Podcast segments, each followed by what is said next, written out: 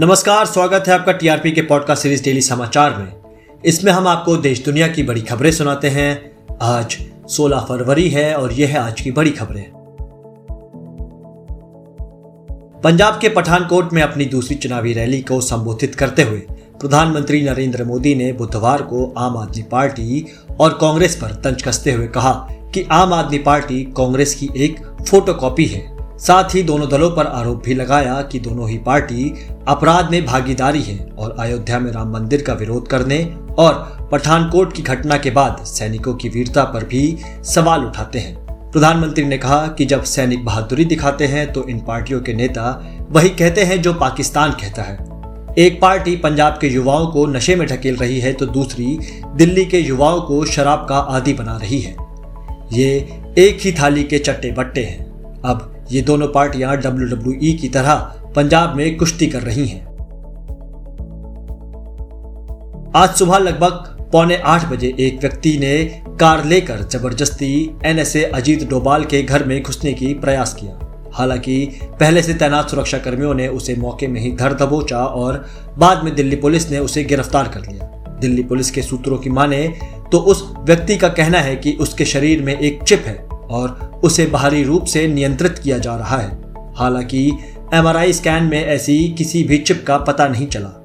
आपको बता दें कि वह व्यक्ति बैंगलोर का निवासी है। आधिकारिक सूत्रों ने बताया कि वह व्यक्ति एक लाल रंग की एसयूवी चला रहा था और डोभाल के हाई सिक्योरिटी वाले सेंट्रल दिल्ली में स्थित आवास के गेट से घुसने की कोशिश कर रहा था। रविदास जयंती के अवसर पर राष्ट्रपति रामनाथ कोविंद ने बुधवार को ट्विटर के माध्यम से देशवासियों को शुभकामनाएँ दी। उन्होंने देशवासियों से संत के बताए रास्ते पर चलकर समानता और सद्भाव पर आधारित समाज के निर्माण में योगदान देने का आग्रह किया। राष्ट्रपति के साथ ही प्रधानमंत्री नरेंद्र मोदी ने भी दिल्ली के करोल बाग स्थित गुरु रविदास विश्राम धाम मंदिर में पूजा अर्चना की।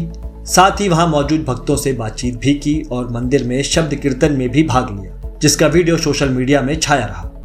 पीएम के वीडियो के साथ ही एक और तस्वीर आज सोशल मीडिया में छाई रही, जिसमें कांग्रेस नेता राहुल गांधी और उनकी बहन प्रियंका गांधी वाड्रा उत्तर प्रदेश के वाराणसी में स्थित गुरु रविदास को श्रद्धांजलि देते और मंदिर में लंगर पर लोगों को भोजन देते दिखाई दे रहे हैं।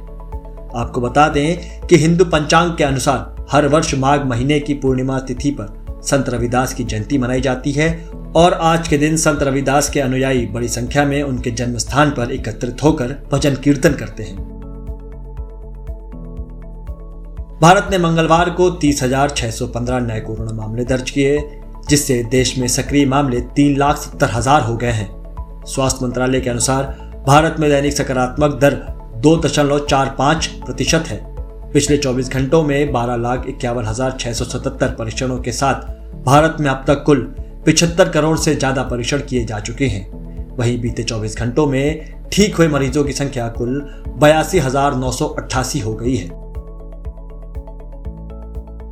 तेलंगाना के मुख्यमंत्री के चंद्रशेखर राव, जो 2024 के चुनाव से पहले ही भाजपा के खिलाफ विपक्षी ताकतों की रैली कर रहे हैं। उनके कार्यालय ने कहा कि महाराष्ट्र के मुख्यमंत्री ने आज सुबह चंद्रशेखर राव को फ़ोन किया और उन्हें रविवार 20 फरवरी को मुंबई में दोपहर के भोजन के लिए भी आमंत्रित किया। केसीआर के सूत्रों ने बताया कि उन्होंने उद्धव ठाकरे से कहा कि आप अच्छा काम कर रहे हैं, इसे जारी रखें, हम आपके साथ हैं। आपको बता दें कि ठाकरे ने भाजपा की कथित जन विरोधी नीतियों के खिलाफ केसीआर की लड़ाई और संघीय भावना को बनाए रखने के लिए पूर्ण समर्थन की घोषणा की है।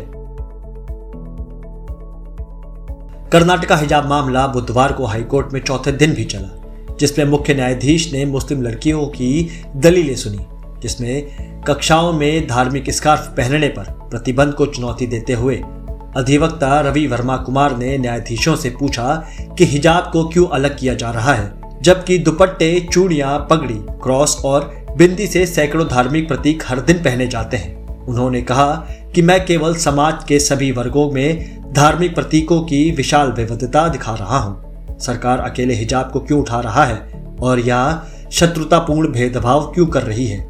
क्या यह संविधान के अनुच्छेद पंद्रह का उल्लंघन नहीं है?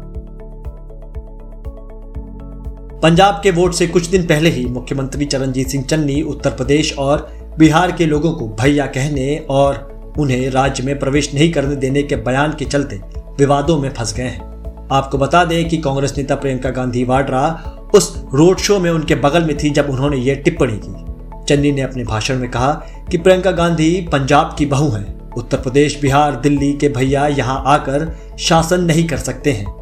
हम यूपी के भैयाओं को पंजाब में नहीं आने देंगे। चन्नी की इन टिप्पणियों को दिल्ली के मुख्यमंत्री अरविंद केजरीवाल के उद्देश्य से देखा गया, जो अपनी आम आदमी पार्टी के लिए पंजाब में बड़े पैमाने पर प्रचार कर रहे हैं। इस पर केजरीवाल ने कहा, यह बहुत शर्मनाक है। हम किसी भी व्यक्ति या किसी विशेष समुदाय पर लक्षित टिप्पणियों की कड़ी निंदा करते हैं। हमारे देश के जाने माने संगीतकार बप्पी लहरी का आज उनहत्तर वर्ष की उम्र में निधन हो गया। उन्होंने बॉलीवुड संगीत जगत में अपनी एक अहम भूमिका निभाई थी। अस्सी नब्बे के दशक की कई हिट फ़िल्में जैसे डिस्को डांसर, शराबी और नमक हलाल जैसी अनेकों फ़िल्मों में उन्होंने अपने बहुत से संगीत दिए थे। बप्पी लहरी पिछले एक महीने से बीमार चल रहे थे। बप्पीदा के डॉक्टरों की माने तो उनकी मृत्यु ऑब्स्ट्रक्टिव स्लीप एपनिया नामक बीमारी की वजह से हुई थी। साथ ही बीती रात पंजाबी अभिनेता दीप सिंधु, जो कि किसान आंदोलन के वक्त सुर्खियों में आए थे, उनकी भी हरियाणा के सोनीपत में सड़क हादसे में मौत हो गई है। रिपोर्ट्स के मुताबिक दिल्ली से लौटते वक्त दीप सिंधु की कार एक ट्रॉली से भिड़ी थी, जिसके चलते उनकी मौत हुई। आपको बता दें कि दीप सिंधु लाल किले हिंसा में एक मुख्य आरोपी थे और फ़िलहाल जमानत में रिहा थे।